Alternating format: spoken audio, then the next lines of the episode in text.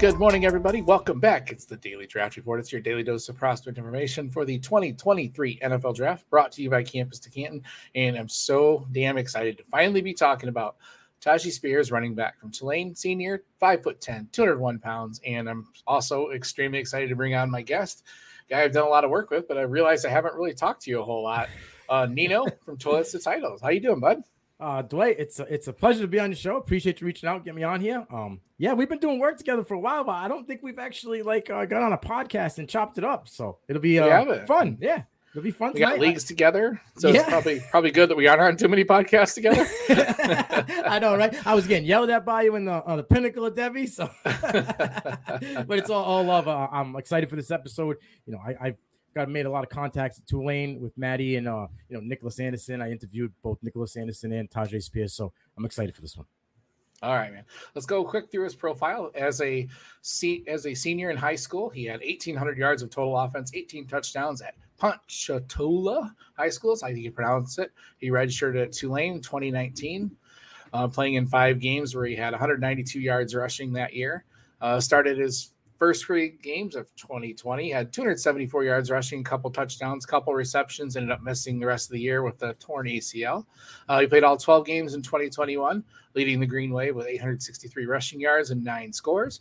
But 2022 really took his game to another level, um, earning the American Athletic Conference Offensive Player of the Year by rushing for 1,581 yards, 19 scores, catching 22 passes, 256 yards, two touchdowns, and he torched torched USC in the Cotton Bowl. I mean, I honestly can compare that game to USC. It looked like a bunch of farmers trying to catch a greased hog. I mean, it was ugly.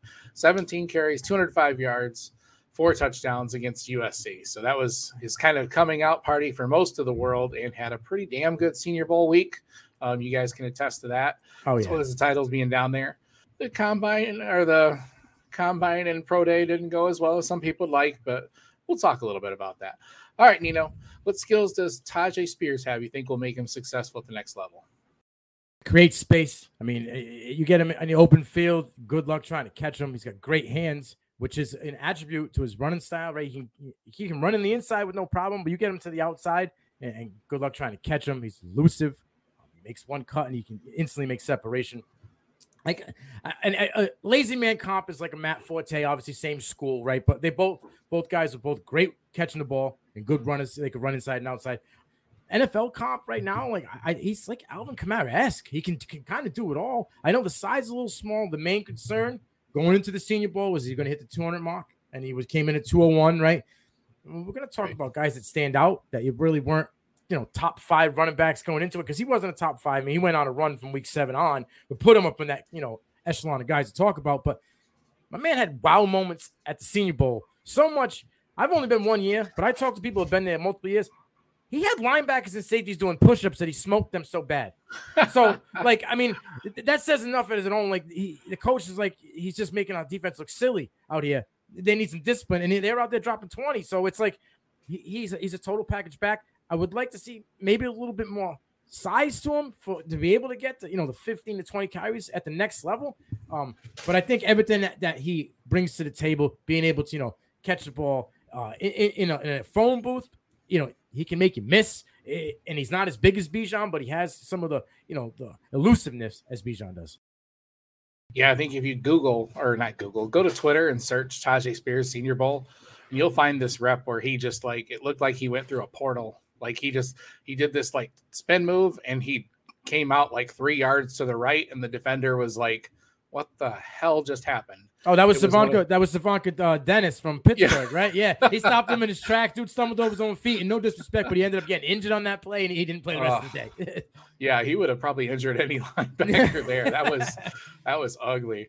Um, yeah, I got routinely I, his quickness and agility stand out. I think he makes guys miss with just these ridiculously quick moves, whether it's a jump cut, spin, right. sidestep. I mean, in the open field, he's just nasty, and he couples that with really good contact balance I mean, you can grab at his feet, you know, try to trip him, try to arm tackle him. He'll just kind of bounce off you, like regroup really quickly. And then he's got that acceleration, hits that top speed. Like you just, yeah, I've, I've, I've got an article dropping tomorrow on the nerds, and it's just it's got a couple plays on there that shows you how good his contact balance is, and then he just runs with really good vision instincts. Like he understands where he's supposed to be, what he's going to do to make somebody miss. He seems to have a plan, yeah. and it's just really quick. I he just, doesn't I mind telling guys. Game. He tells guys where to go too in the open field, like to set up blocks. He'll be he'll, he'll point, be like, all right, my guy, right, right there, go get that guy. I'm gonna follow you out.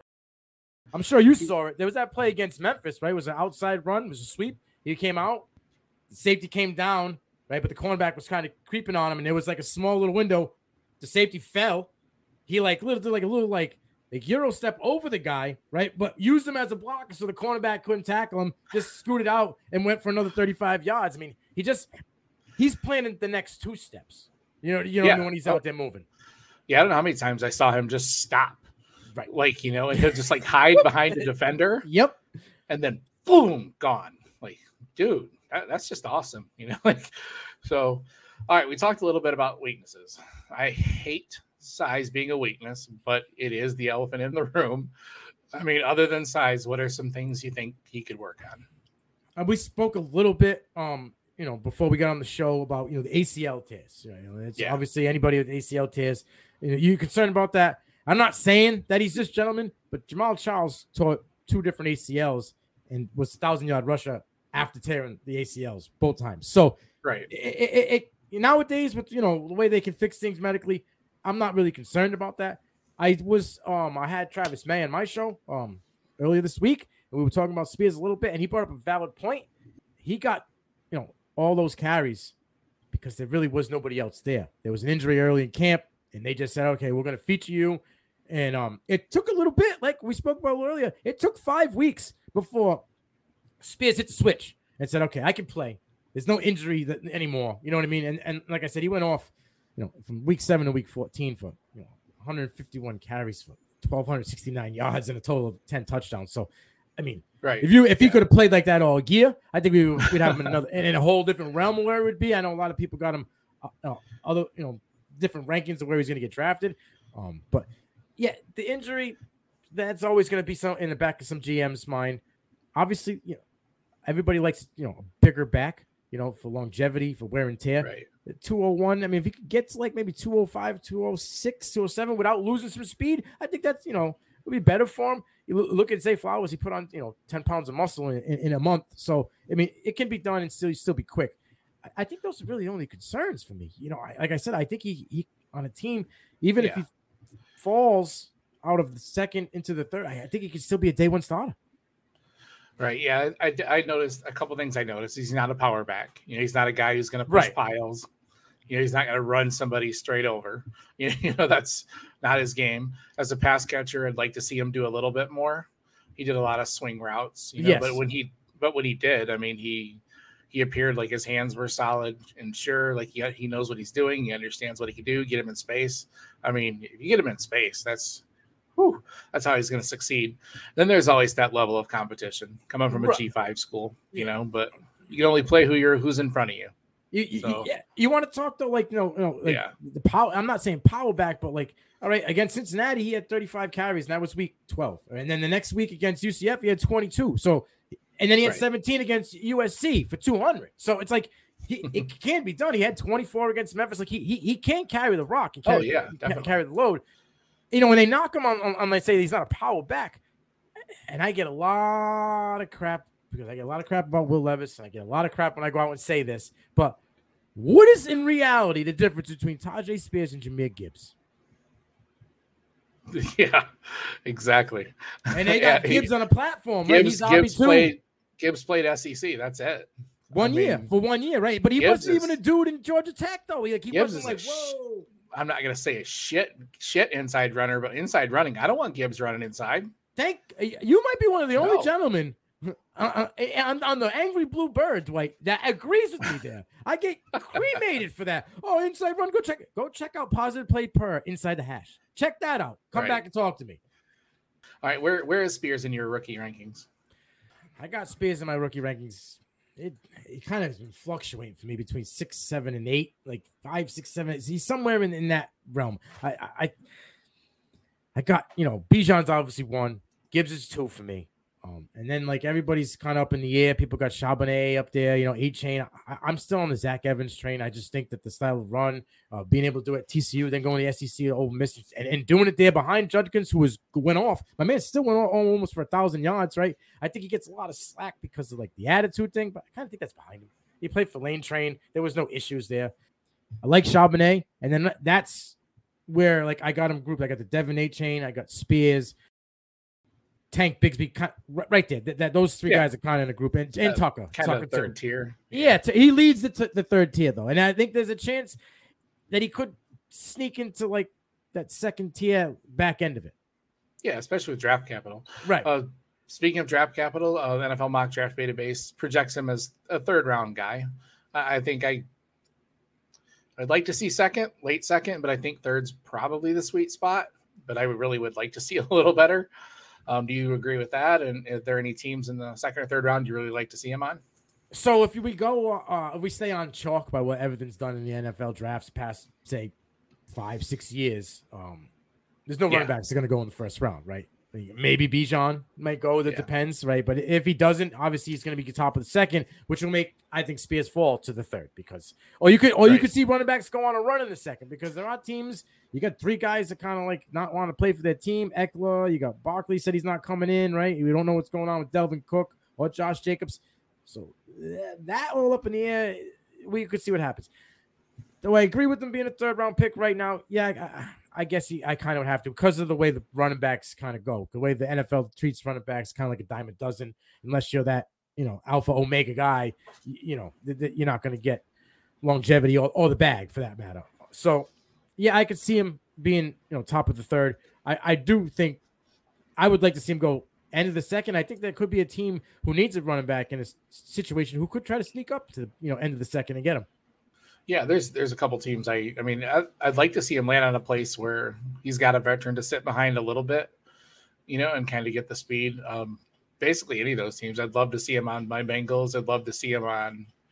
You know, I think he can fit almost any scheme or any team could use him in the right way. Kansas yeah. City would be fun. So. Um, yeah, your Bengals. I, I, think it kind of scares me a little bit because I don't know if Mixon's going to be bit. there. So if Mixon's gone, now you're looking at him being the lead back, right? Right. So don't like it. Right. I, I like Miami a lot. I think him in Miami is like Miami's knocking out fun. the park. Yeah. Speed game, everybody around him. You got those veterans in front of him with the speed, and then he can come in. He, he could probably surpass them by midseason. They ain't home in New Orleans with Alvin Kamara well, probably getting suspended. Yeah. I like that. If Ekeler were to go, pairing him with I, uh, Isaiah Spiller, yeah. I think that would be a huge fit. I mean, you're spreading the field more for Herbert, right? You're getting two guys who got speed. Spiller can bang a little bit on the inside. You line them in a dual back set, right? And and you keep you bunch, you know, Keenan Allen and and, and uh, Mike Williams close. Right. That's a dangerous. That's a dangerous scheme. Another team that I'm not really counting out because I think everything they, they said have done, I don't believe. I think it's all smoke. Is Carolina. Like I could see Carolina scooping this guy in the end of the second. Like I could see Carolina trading out of the first pick and just getting like six picks, and you know, one at the end of the first, and then between five more picks between the second and third round. Like I, I could see it happen. Houston could be that team. Like it, it just could be a thing. Right. So yeah. I don't know. He, he, yeah, he'd be nice in Carolina to work it with Miles Sanders. That'd be kind of nice. Exactly. He goes behind Miles Sanders, right? Now, I, my biggest knock on Miles Sanders, is he doesn't score touchdowns. Obviously, last year he had a better year, but he doesn't tip, typically score touchdowns, right? He's a guy that's right. between 20 to 20. He can catch the ball, right? He's, he's shifty and elusive, but that would be a good fit for him. And look at all the leadership in the coaching department that they brought in. Like Frank Reich brought in dudes. Everybody oh, has yeah. NFL experience or, or, collegiate experience, multiple years. So like those, those are the teams like I think he could fit. If you were to fall in the third round, then it's open playing field, bro. I think anybody would take him. And who'd you say for a comp on him? Player uh, comp? Uh, Alvin Kamara, and then like wow. a, I think a lazy man comp. It's really not lazy because they literally are a, a mirror type of back. Was Matt Forte? I only say lazy because he came out of Tulane.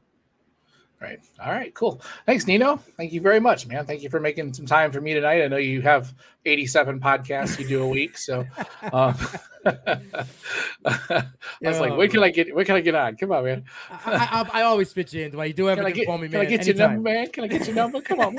Uh, all right, Nino. Tell everybody where they can find you on on Twitter and your work, man. Uh, you can find me at Nino Brown underscore T2T uh, over at Toilets to Titles and CFB Nation. Just you know we do the college side of CFB Nation. Uh, I'll be at BC on on Saturday for the spring game, and then next week I'll be in Syracuse for that spring game. And then titles we just finished up on the clock right before this, the draft show. Uh, we'll be going live for the draft. I'll bringing people in and out, and we got a IDP mock at the end of uh the end of the month right before the draft. So. You, you, you IDP guy interested in getting in? Um, Dwight, if you're interested, I'd love to have you on. Yeah, I got it. I'll be on draft night a little bit later. I think is what Shep said a little bit later at night. I don't know when. So beautiful. We'll see. Beautiful. My, my wife's out of town, dude. I'm gonna be living large for a couple days. So. You're gonna be like me. all right. You can find me on Twitter, FF People's Champ. This podcast, Daily Draft RPRT. Thank you all very, very much for listening. I don't know when this will post, but it will be about a week from the draft. So almost there, baby. Talk to you tomorrow.